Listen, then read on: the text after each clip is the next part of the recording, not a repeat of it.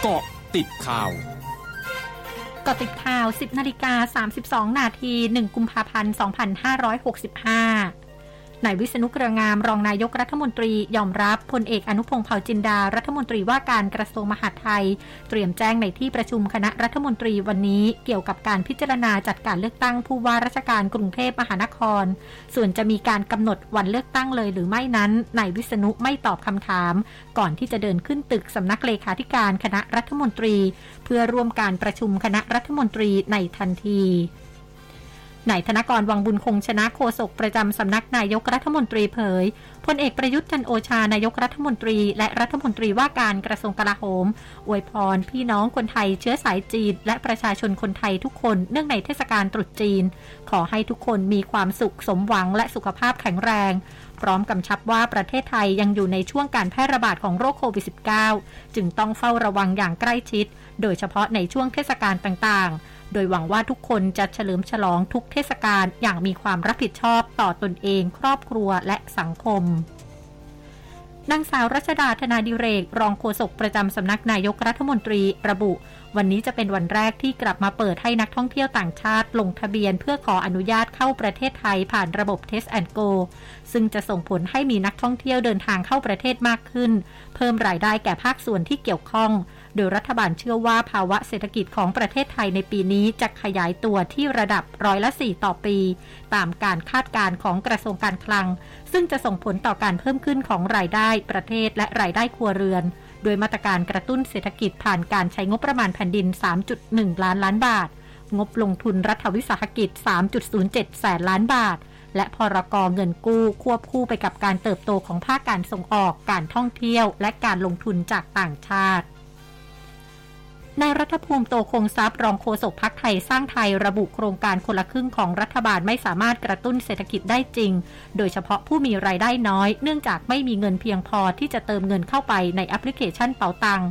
ทำให้นโยบายนี้ไม่ได้ผลเท่าที่ควร โดยเฉพาะในแง่การกระตุ้นเศรษฐกิจให้มีประสิทธิภาพ และการแจกเงินโดยไม่สร้างรากฐานทางเศรษฐกิจจะไม่ช่วยให้ประเทศไทยมีอัตราการเติบโตทางเศรษฐกิจอย่างยั่งยืน พร้อมระบุในปีล่าสุดประเทศไทยมีการฟื้นตัวต่ำที่สุดในอาเซียน สะท้อนถึงความล้มเหลวต่อแผนการกระตุ้นทางเศรษฐกิจของรัฐบาล จีนายกรัฐมนตรีและรัฐมนตรีว่าการกระทรวงการคลังพิจารณาตัวเอง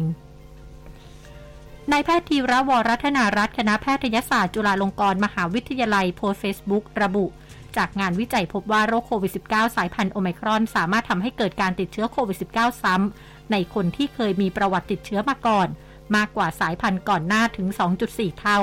พร้อมย้ำเตือนผู้ที่เคยติดเชื้อมาก่อนจำเป็นต้องป้องกันตัวเอง ใช้ชีวิตด้วยความไม่ประมาท และสิ่งที่ห่วง แม้ว่าการติดเชื้อจะรักษาหายแล้ว แต่ยังมีภาวะอาการคงค้างระยะยาว หรือลองโควิด ทั้งนี้คาดว่าอีกประมาณ 2-3 เดือนข้างหน้า น่าจะมีผลการวิจัยเกี่ยวกับลองโควิด ที่เกี่ยวข้องกับสายพันธุ์โอไมครอนออกมา ช่วงหน้าคืบหน้าข่าวอาเซียนค่ะร้อยจุดห้าคืบหน้าอาเซียน รัฐมนตรีกระทรวงการท่องเที่ยวของอินโดนีเซีย เผยวานนี้เกาะบาหลีของอินโดนีเซียจะเริ่มกลับมารับนักท่องเที่ยวจากทุกประเทศ หลังจากตั้งแต่กลางเดือนตุลาคม 2564 เกาะบาหลีเปิดรับนักท่องเที่ยวอย่างเป็นทางการสำหรับบางประเทศ ซึ่งรวมถึงจีน นิวซีแลนด์ และญี่ปุ่น ขณะที่สายการบินสิงคโปร์แอร์ไลน์จะกลับมาทำการบินจากสิงคโปร์ไปบาหลี ตั้งแต่วันที่ 16 กุมภาพันธ์นี้ รายงานผลสำรวจทางเศรษฐกิจประจำปีของรัฐบาลอินเดียคาดว่าเศรษฐกิจของอินเดียจะเติบโตร้อยละ 8 ถึง 8.5 ในปีงบประมาณ 2565 ซึ่งจะเริ่มในเดือนเมษายนนี้ ลดลงจากที่คาดไว้ร้อยละ 9.2 ในปี 2565 เนื่องจากอินเดียมีแรงกดดันจากเงินเฟ้อ ประกอบกับยอดผู้ติดเชื้อไวรัสโควิด -19 กลับมาพุ่งสูง นอกจากนี้รายงานดังกล่าวระบุว่าสัญญาบ่งชี้ทางเศรษฐกิจระดับมหาภาคทุกชนิด สะท้อนไปในทางเดียวกันว่า อินเดียพร้อมที่จะเผชิญความท้าทายต่างๆ โดยได้แรงหนุนจากผลผลิตภาคการเกษตรและอุตสาหกรรมที่เติบโตดีขึ้น ทั้งหมดคือเกาะติดข่าวในช่วงนี้ภัยดัญญางานสถินรายงานค่ะ